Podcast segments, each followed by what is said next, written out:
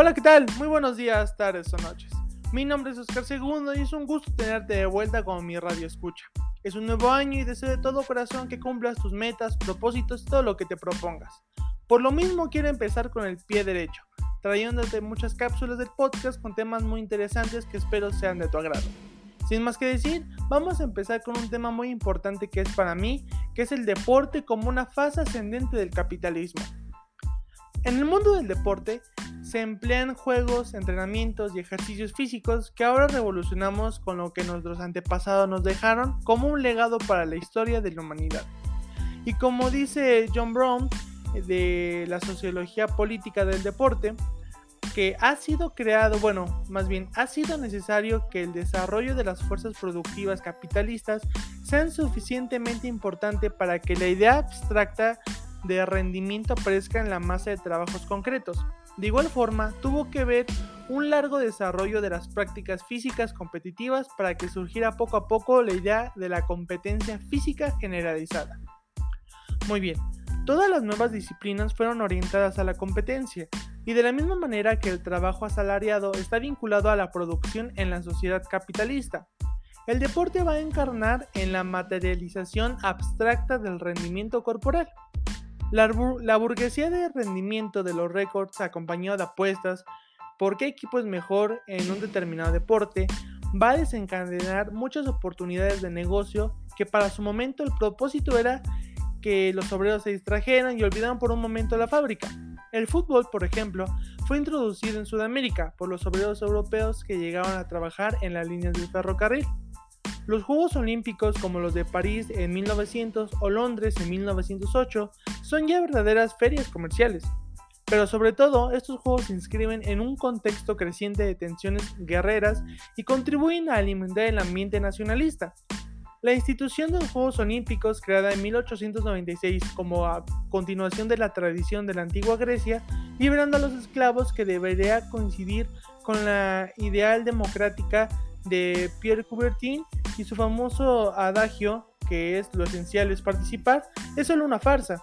Estos juegos modernos fueron reactivados para difundir la historia eh, chauvinista, el militarismo, pues se encuentran enmarcados en el ambiente de la alineación capitalista donde todo esto reposa sobre el elitismo y las relaciones de dominación ligados a la producción de mercancías. A principios del siglo XIX, el deporte era una práctica reservada y exclusivamente para la élite. Obviamente es la clase burguesa y especialmente para los jóvenes educados en el medio universitario. Es una oportunidad para los burgueses de mostrarse, divertirse y rivalizar, permitiendo al mismo tiempo a las mujeres lucir con ostentación y esas cosas.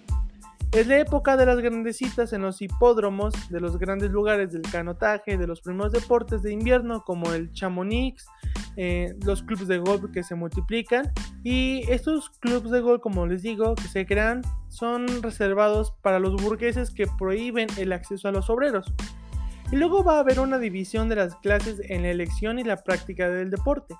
En la disciplina de cricket se encuentra una división para escoger los puestos. Así el bateador siempre será de la clase social elevada, mientras que el lanzador van a recoger las pelotas y son de las clases populares.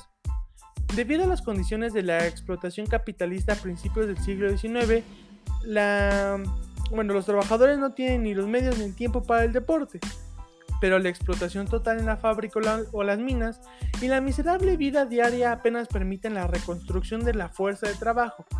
Incluso los niños de la clase obrera abatidos por el raquitismo deben sacrificarse en la fábrica desde la edad de 6 o 7 años. La jornada de 10 horas se establecerá hasta 1900 y el día de descanso se obtendrá en 1906.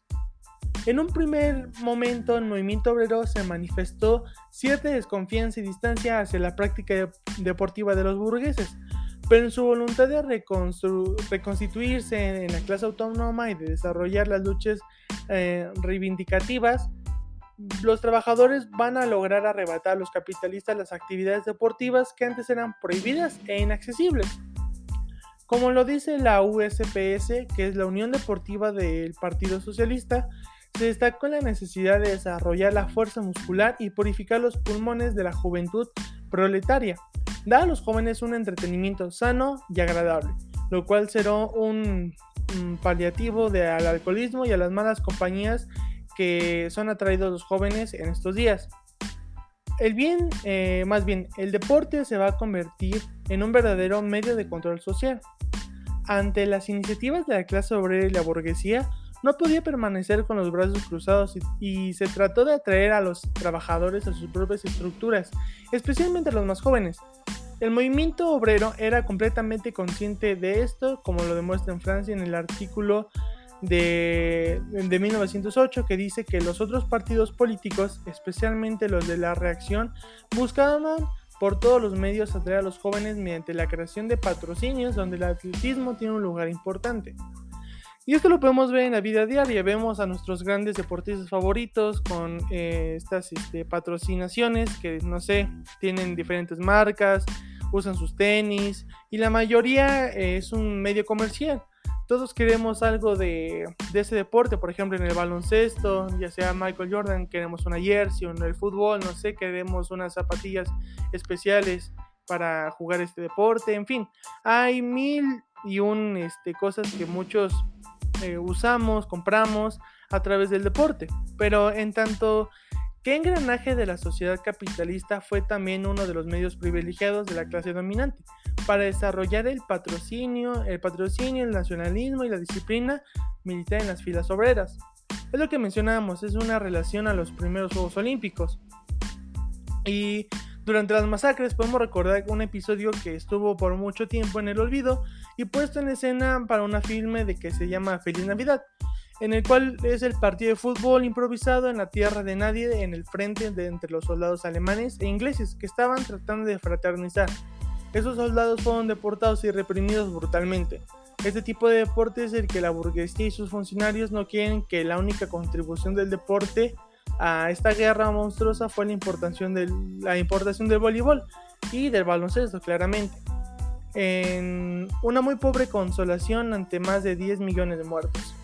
Y así vamos a finalizar este podcast diciéndoles que el deporte, bueno, hasta hace poco yo no conocía que tenía estos, estos fines como una fase ascendente del capitalismo y pues lo podemos ver realmente como se los mencionaba al principio la frase que dice que si no quisieras eh, trabajarte o explotar, tu fuerza de trabajo en la fábrica, pues lo podrías hacer con, tu mismo cuerpo y practicando algún deporte. Es lo que vemos día con día. Las mejores personas preparadas física y mentalmente son las que van a perdurar en el mundo del deporte. Claro, siempre tengas talento. Eh, hay un sinfín de cosas que al fin y al cabo va a llevar a que sea un show. Y con este show pues traes al medio comercial en el cual ya te patrocinas, ganas dinero por tu, por tu esfuerzo y por tu cuerpo.